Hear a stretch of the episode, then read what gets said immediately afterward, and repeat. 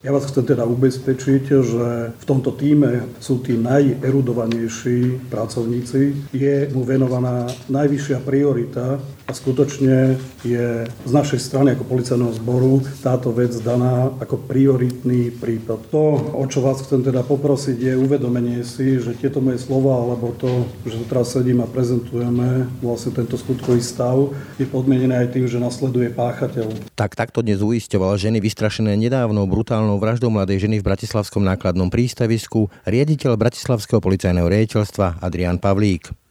Vražda mladej učiteľky verejnosť vydesila najmä svojou nesmiernou brutalitou. Podľa psychoterapeutky Karim Bránikovej ide o naozaj šokujúci čin. Miera agresivity a nepriateľstva ale rastie v celej našej spoločnosti. Ak platí presvedčenie, že žena má poslúchať, alebo že dokonca vo výchove detí je prípustné za ucho, tak potom samozrejme sa tieto dve veci môžu pomiešať a je to absurdné. Ale je to naozaj o celospoločenskom kultúrnom nastavení. Ak je pre vás normálne, že vás niekto vytrúbi na kryžovatke a nič sa nestane, samozrejme, že ten tento trend sa presúva v celej spoločnosti do tých oblastí, kde potom prerastá do násilia, ktoré je nepozorované. Ak aj je pozorované, tak proste sa do toho nikto radšej nemontuje. Spomínaná vražda sa síce svojim charakterom výrazne vymýka násiliu páchanému na ženách, verbálnemu, ale aj fyzickému násiliu, ale ženy u nás čelia aj pre absenciu zmysluplnej diskusie, napríklad o tzv. istambulskom dohovore, teda o rodovo podmienenom násilí, hovorí odborníčka na práva žien Olga Pietruchová. Ja teda netvrdím, že istambulský dohovor dohovor by tomuto prípadu predišiel, ale keď sa o ňom bavíme, mali by sme hovoriť o takýchto prípadoch, mali by sme hovoriť a počúvať ženy, ktoré si zažili násilie a nie pouličných kazateľov, ktorí si na tom prihrievajú svoju ideologickú polievočku. Aktuality na hlas. Stručne a jasne. Slovenskom nedávno otriasla brutálna a nesmierne surová vražda, ktorej obeťou sa stala mladá, iba 34-ročná učiteľka jazykovej školy. Prípad, ktorý sa mierou krutosti vymýká bežným štandardom, ale otvára aj otázky o miere násilia v našej spoločnosti, ochrane a pomoci obetiam, ako aj o rodovo podmienenom násilí, ktorému slovenské ženy dnes u nás čelia. Pekný deň, počúvate Aktuality náhlas. Pri mikrofóne je Braň Dobšinský.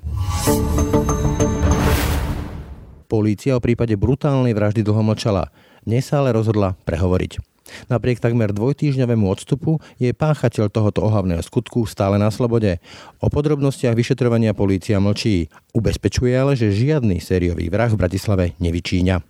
Pokračuje riaditeľ Bratislavského policajného riaditeľstva Adrian Pavlík. Doplňa ho zástupca odboru kriminálnej polície Milan Maškara. Ja vás chcem teda ubezpečiť, že v tomto týme sú tí najerudovanejší pracovníci. Je mu venovaná najvyššia priorita a skutočne je z našej strany ako policajného zboru táto vec daná ako prioritný prípad. V priebehu vyšetrovania sa vyjadrím naozaj veľmi krátko, vzhľadom tomu, že vyšetrovanie stále prebieha. Od e, oznámenia prípadu e, policia na prípade aktívne pracuje, vykonala a získala množstvo e, informácií, ktoré boli už preverené a získané nové informácie. Tie sú štádiu preverovania. Boli vykonané desiatky procesných úkonov ako výsluchy, prehliadky, zaisťovacie úkony, boli zaistené rôzne stopy, boli pribratí do vyšetrovania znalci z rôzneho odvetvia znaleckého skúmania, ktoré stále prebieha. Môžem vás uistiť, tak ako to bolo povedané pánom rediteľom, že na prípade pracujú naozaj tí najskúsenejší kriminalisti, policajti, ktorí už majú dostatočnú prax s takýmito prípadmi. To, o čo vás chcem teda poprosiť, je uvedomenie si, že tieto moje slova, alebo to, že tu teraz sedím a prezentujeme vlastne tento skutkový stav, je podmienené aj tým, že nasleduje páchateľ. Z logiky veci vás teda prosím, všetky tie naše vyjadrenia, že taktika, ktorou sme zdôvodňovali, že vám neposkytujeme informácie od toho dňa nápadu 11.11. 11. je podmienená racionálnym vysvetlením toho, čo som povedal. Poprosil by som médiá, keby sme nechali priestor vyšetrovateľovi na svoju prácu, to vyšetrovanie vyšetrovanie stále prebieha. Ak nám to situácia dovolí, prebiehu vyšetrovania a nastanú zmeny také, ktoré si verejno zaslúži informovať, tak samozrejme, že budete informovaní.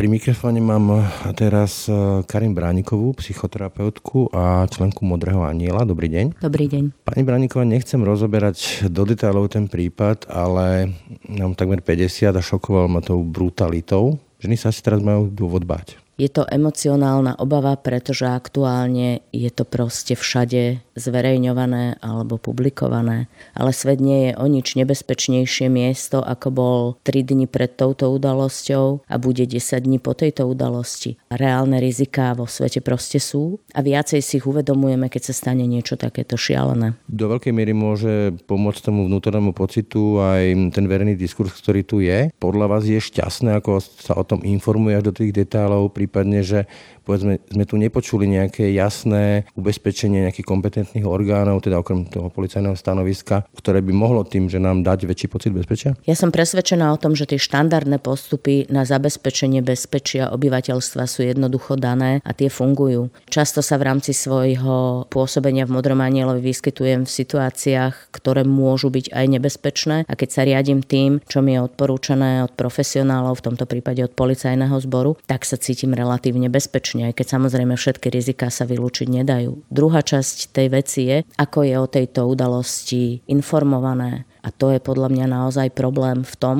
že to, že sa dozvieme detaily niečoho strašného, nám v podstate záležitosti naozaj škodí, pretože nám stupne adrenalín, či sa nás to osobne týka alebo nie, a teda sme v strese a v stresové reakcie sú vždy menej zdravé ako pokojné reakcie alebo reakcie s rozvahou. Samozrejme, že pri takýchto vypuklých situáciách téma násilia a téma brutality a téma toho, čo je ešte v spoločnosti prípustné, je diskutovaná širokoplošne, pretože tam sa to začína. Všetko sa začína v prevencii. Ak by bola v spoločnosti nulová tolerancia pre násilie, pravdepodobne by aj extrémne typy násilia boli tým ovplyvnené? No, v tejto spoločnosti dosť často sa stretávam s takouto, údro sa tomu hovorí, sekundárna viktimizácia, ľudovo povedané, keď nejaká žena je znásilnená alebo je nejakým takýmto spôsobom ublížené, tak mohla si za to sama, lebo mala nejaký spôsob oblečenia, alebo bola niekde v bare, alebo išla von sama,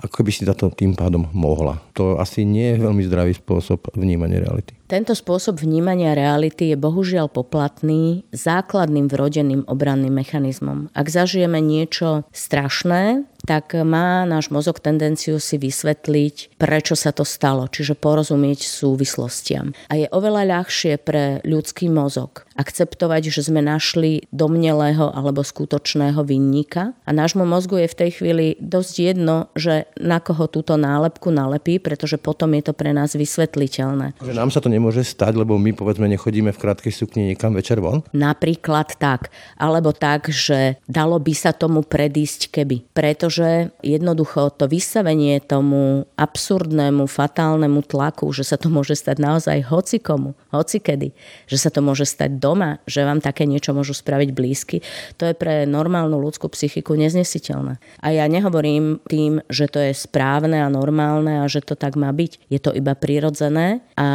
čím väčšie uvedomenie tejto problematiky, tým viac sa s tým dá niečo robiť. Čiže napríklad profesionáli, ktorí prirodzene s takýmito obeťami pracujú, jednoznačne potrebujú výcvik, tréning na to, aby vedeli s touto prirodzenou reakciou svojho prežívania a správania zaobchádzať profesionálne. Chodom, to ste mi pripomenuli to, že sa to môže stať hoci komu.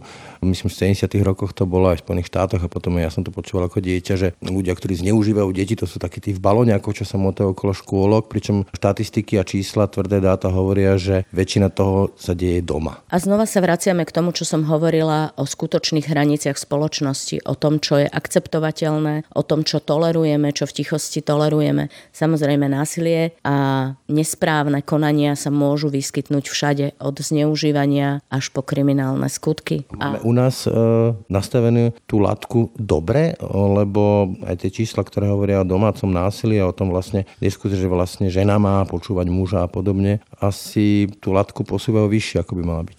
Akokoľvek sú nastavené hranice v psychike človeka, tak sa potom buď dodržiava, alebo nedodržiavajú. Ak platí presvedčenie, že žena má poslúchať, alebo že dokonca vo výchove detí je prípustné za ucho, tak potom samozrejme sa tieto dve veci môžu pomiešať a je to absurdné. Ale je to naozaj o celospoločenskom kultúrnom nastavení. Ak je pre vás normálne, že vás niekto vytrúbi na kryžovatke, alebo vám vynadá vulgárnym spôsobom len preto, že vy dodržiavate rýchlosť a on ju nedodržiava, a nič sa nestane. Samozrejme, že tento trend sa presúva v celej spoločnosti do tých oblastí, kde potom prerastá do násilia, ktoré je nepozorované. Ak aj je pozorované, tak proste sa do toho nikto radšej nemontuje, pretože v spoločnosti to všetci tak potichu tolerujeme. Sa vrátim ešte k e, takýmto prípadom a ich obetiam. Je u nás tá pomoc obetiam, povedzme, že znásilnenia ďalšieho násilia na ženách systémovo nastavená dobre? Domôžu sa ženy potom odbornej a ďalšej pomoci, ktorú potrebujú v tej traumatizujúcej situácii, ktorú zažili? Z mojich skúseností vyplýva, že máme na Slovensku naozaj ešte stále málo odborníkov, ktorí sa tejto problematike venujú a ktorí ju naozaj vedia robiť. Preto vďaka za tých a česť tým, ktorí to naozaj robia, pretože je to špeciálna práca a sieť ako taká nie je všade samozrejme rovnako pokrytá, čiže máme tu ešte rozvojový potenciál, najmä v štandardizácii toho, čo by malo byť prirodzenou súčasťou organizácií. Veľa týchto vecí sa rieši v rámci neziskových organizácií, čiže tretieho sektora a štát alebo mesto nemá veľmi priamo nastavené záchytné pracoviská. Že štát to váľa na plecia dobrovoľníkov, tak povedať? Nemyslím si, že dobrovoľníkov, určite sú na to organizácie, určite sú v nich profesionáli, ale zatiaľ sa nestretávam s tým, že by existoval štandardný, zabezpečený postup na to, aby odborníci, ktorí pracujú v štátom alebo vyšším územným celkom riadených pracoviskách, mali dostatočné kapacity. Jednoducho ich agenda je taká vyťažená, že to, čo sa deje, by potrebovalo viacej podpory. To sa mi vynorila taká spomienka, keď to hovoríte, na dom pre týrané ženy, tuším to bolo v Prešove, kde sa to stretlo s petíciou ľudí, ktorí to považovali za problém, že takéto ženy, ktorým bolo ublížené a ktoré boli obete, nepáchatelia, obete, nechceli byť s nimi v nejakom kontakte, blízkosti. To o čom vypoveda podľa vás takáto spoločnosť? O úplne obyčajnom prírodzenom strachu každému dôjde, že v mieste, kde niekto dokázal takto ubližiť žene, že musela opustiť domov, sa nezastaví tak ľahko pred ničím. Čiže znamená to v praxi, že tento človek sa bude vyskytovať v mojej štvrti ak nemám dostatok spoločenskej spolupatričnosti alebo obyčajnej jednoduchej ľudskej odvahy, alebo prosto som len unavený a chcem mať svetý pokoj, samozrejme, že sa snažím zo svojho okolia eliminovať tento druh nebezpečia. Ľudia sa prirodzene boja o svoje deti a vedia, že taká situácia to vyvoláva. Samozrejme sa toho nezastávam, iba tomu rozumiem. No len potom e, vlastne vytlačame tie obete niekam neviem kam vlastne. Najprv sú obeťami nejakého násilia a potom sú vlastne obeťami toho, že sa ich ľudia boja. Neboja sa priamo nich, ale boja sa toho násilia, v ktorom tieto ženy boli bohužiaľ zapojené a proste je prirodzená ľudská vlastnosť, že bližšia košela ako kabát, aj keď sa mi to vôbec nepáči, preto robím to, čo robím. Čo by pomohlo, aby sa to zmenilo? Ja viem, že to sú evolučné mechanizmy, ale preto sme v 21. storočí v strede Európy ako spoločnosť máme nejaký spôsob, ako sa s tým vyrovnať. Naša spoločnosť v strede Európy má obrovské množstva komplexných veľkých problémov. A ja som presvedčená o tom, že žiaden štát, žiaden systém, žiaden žiadne veľké komplexné nastavenie sa nestane zo dňa na deň. Čiže moje presvedčenie je, že ak s tým chceme niečo urobiť, musíme s tým naozaj každý sám za seba presne na tom mieste, kde teraz sme, niečo konkrétne začať robiť. Napríklad sa len tak nepozerať, keď niekto na ulici vyfacká niekoho iného. Napríklad nedovoliť komukolvek z profesionálov, aby na nás kričal, lebo to neprislúcha k jeho profesionálnemu správaniu. Jednoducho na tom malom piesočku, ktorý vieme ovplyvniť osobne, Nuž a potom bude jednoducho kritická masa ľudí, ktorí sa prirodzene správajú slušne a riešia spolu problémy a spájajú sily na to, aby sme žili kúsok lepší svet. To informovanie o tomto prípade bolo v niektorých bulvárnych e, médiách pomerne s veľkými až nechutnými detailami. Priznám sa, že ja osobne nemám chuť to čítať, nemám chuť si pozerať nejaké podobné obrázky, ale tie médiá to robia preto, lebo ľudia to chcú čítať, chcú sa na to pozerať. Ako psychopat terapeutka si to vysvetľujete ako? Pozrite, sú rozličné typy obranných mechanizmov a jeden z nich je napríklad že keď sa vystavím dostatočne veľkému počtu veľmi silných škaredých podnetov, tak ako keby si na ne zvyknem alebo sa na ne vytrénujem. Čiže to je ten princíp najhoršieho možného scenára, ktorý keď vo svojej mysli zvládnem, tak e, potom už zvládnem všetko. Je to samozrejme omyl, pretože naše duševné zdravie je postavené na tom, že každý máme istú nádobu toho, čo znesieme na traumatickom obsahu a potom to jednoducho rupne. Tieto veci nie sú ovplyvniteľné vôľou, to je naozaj o neurofyziológii ale je to jedna zo stratégií, ako keby si na to zvyknúť, ako keby sa voči tomu obrniť. Žiť v permanentnej úzkosti? Že sa niečo môže stať? Nie, ako keby žiť v permanentnej pripravenosti. To si nikto na začiatku neuvedomí, že to stále zdvihnuté akčné stresové nastavenie je vlastne súčasťou toho, čo sa, keď sa to preťaží, naozaj prevali do úzkosti. Toľko Karim Brániková, ďakujem za rozhovor. Ďakujem, pekný deň. Pri mikrofóne mám Olgu Pietruchovú, ktorá sa venuje otázkam rodovej rovnosti a právam žien. Dobrý deň. Dobrý deň. Pani Pietruchová, teraz v Slovenskom otriasol prípad e, dosť brutálny prípad vraždy spojené s ďalším násilím a už vidieť aj povedzme na sociálnych sieťach aj v tom internetovom priestore, že ženy sa boja. Rozumiete tomu strachu? Rozumiem tomu strachu, rozumiem tomu strachu aj ako matka dvoch dospelých dcer, pretože aj z hľadiska brutality toho prípadu si teda asi od Cervanovej nepamätám, že takéto niečo by otriaslo verejnosťou. Takže chápem ženy a tiež to vnímam hlavne na sociálnych sieťach, že sú zneistené a že chcú teda počuť asi silnejšie uistenie, ubezpečenie o tom, že im nič nehrozí. Vy ste ten prípad spojili aj s istambulským dohovorom. Prečo? Spojila som to v tej súvislosti, že práve ten dohovor Rady Európy proti násiliu na ženách hovorí o tzv. rodovo podmienenom násilí, čiže určité formy násilia sa dejú práve ženám a k tomu patrí aj prípady sexuálneho násilia, ako je tento. Spojila som to s tým, že ja teda netvrdím, že istambulský dohovor by tomuto prípadu predišiel, ale keď sa o ňom bavíme, mali by sme hovoriť o takýchto prípadoch, mali by sme hovoriť a počuť počúvať ženy, ktoré si zažili násilie a nie pouličných kazateľov, ktorí si na tom prihrievajú svoju ideologickú polievočku.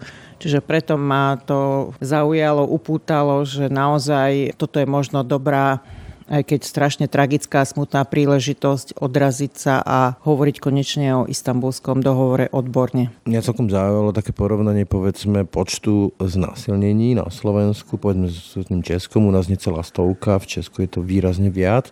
To môže svedčiť o tom, že buď sme oveľa menší násilníci, alebo naopak o tom, že ženy majú strach to nahlasovať. Tak čo sa týka znásilnenia, treba to dávať dokopy tú štatistiku aj so sexuálnym násilím, lebo znásilnenie je u nás E, v trestnom zákone zadefinované oveľa užšie ako v iných krajinách a ide vyslovene o to typické znásilnenie, teda penetráciu a môže sa stať iba ženám. Oproti tomu tých prípadov sexuálneho násilia je niekoľko stoviek, zhruba 500 ročne, ale stále tie štatistiky oproti tomu, čo ženy rozprávajú, i keď sme robili prieskum, tak zhruba 4% žien zažili sexuálne násilie. Čiže tie nahlásené prípady sú naozaj iba špička ľadovca. A aj keď teda vnímam posun napríklad v oblasti domáceho násilia, ktoré policia urobila, tak oblasť násilnenia sexuálneho násilia je u nás stále ešte, povedala by som, v začiatkoch, čo sa týka tak prístupu polície, orgánov činných trestom konaní, ako aj pomoci, ktoré tieto ženy môžu dostať. Pamätám e, svojho času pár rokov dozadu, ešte bol ministrom e, Robert Kaliňák vnútra, v Novom meste, tuším, to bolo prípad, keď žena prišla na políciu s tým, že sa bojí svojho manžela a policia ju v podstate odbila a skončilo to jej vraždou. Posunulo sa to už e, v tomto smere k lepšiemu? Už sa takéto prípady nemôžu stávať? Tak vraždy sa vždy môžu stávať, žiaľ. A keby policia dopredu vedela, že ktorý ten prípad je naozaj taký závažný, tak... Či to berie policia vážnejšie? Myslím, že práve tú oblasť domáceho násilia, partnerského násilia, že tam ten posun nastal, že tam to policia bere vážnejšie ale vždy to závisí aj konkrétne osobne asi na tom policajtovi. Ale práve žiaľ takéto tragické prípady sú tie, ktoré akoby posúvajú aj prístup policie dopredu, pretože oni si to veľmi jasne analizujú a zistujú, kde urobili chyby. Ale napriek tomu Čo mňa zaráža na týchto tragických prípadoch je spravidla, že ten muž zabije ženu a zabije aj sám seba. Čiže zrejme tu ide o niekoho, koho akékoľvek e, reštrikcie alebo represívne opatrenia nezastavia. Hovoríte teda, že prístup policie je individuálny, samozrejme, ale do veľkej miery to môže závisieť povedzme aj tej atmosféry na verejnosti alebo verejnosti, o tom nastavení diskurzu, ako sa o tom hovorí o tých témach. Aktuálne sa tu diskutuje výrazne, povedzme, že o sprísnení interrupcií, o tom, že istambulský dohovor je zlo a proste nestačí ani to, že vlastne nebol schválený, ale treba ho ešte, ešte odmietnúť. O čom vypovedá podľa vás tá atmosféra? Tak ja by som odlíšila asi ten politický alebo ideologický diskurs od toho, čo sa reálne deje, či už na policii alebo v oblasti pomoci obetiam. A to je teda akože diametrálne odlišné, lebo ja teda spolupracujem s policiou v mnohých oblastiach oblastiach a tam som nikdy nepočula nejaké výhrady voči istambulskému dohovoru. Čiže v tej odbornej verejnosti je veľmi jasné, o čom ten dohovor je a je aj teda vysoko uznávaný a cenený.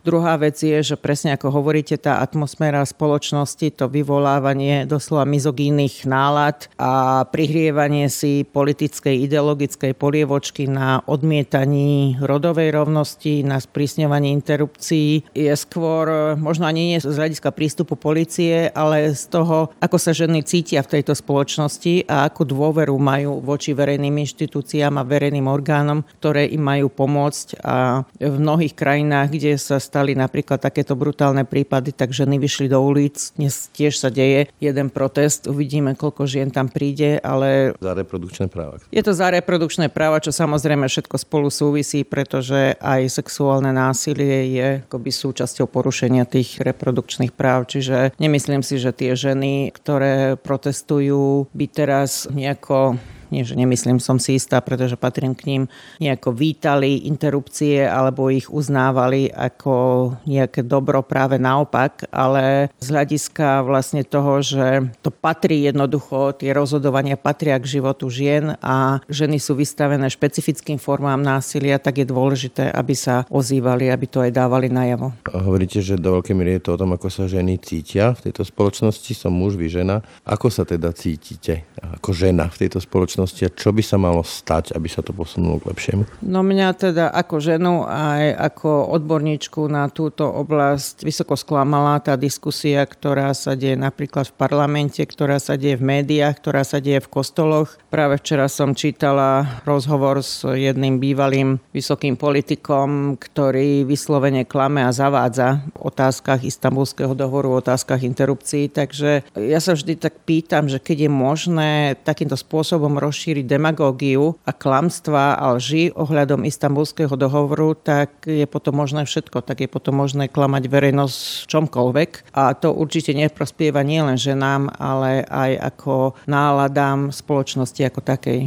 Mal by taký nejaký signál, ktorý by dal povedzme tým ženám dôveru že sa to posúva k lepšiemu. No vrátiť tú diskusiu do odbornej roviny, hovoriť o tom, o čom ten dohovor je, pretože aj pri jeho odmietaní boli akože hlasné deklarácie, že ako vlastne pôjdeme bod po bode, ako Vlastne vecne prevezmeme všetky veci a vlastne ho nepotrebujeme. Tak to bola nejaká diskusia. Ako väčšinu tých vecí, čo sa týka nejakých právnych nastavení alebo nastavení zákonov, je pravda, že máme, ale na druhej strane sme napríklad prijímali zákon o obetiach, kde tiež nebolo možné spomenúť nielen to, že rodovo podmienené násilie, ale ani špecificky násilie na ženách. Hoci v tej smernici, ktorej transpozíciu sme robili, je to špecificky spomenuté. Takže e, ja teda neviem, či je potenciál na to, aby sa táto situácia zmenila, ale považujem to za veľmi nešťastné a naozaj v strede Európy v 21.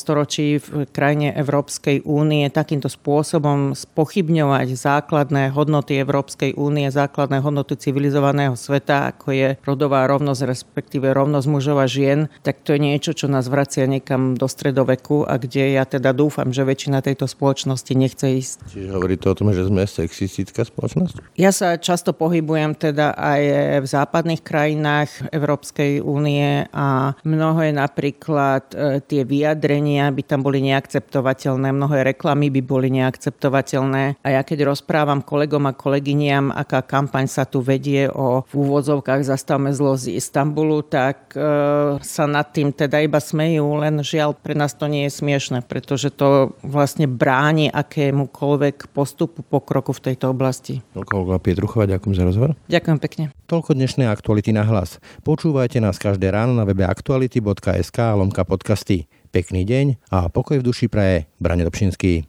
Aktuality na hlas. Stručne a jasne.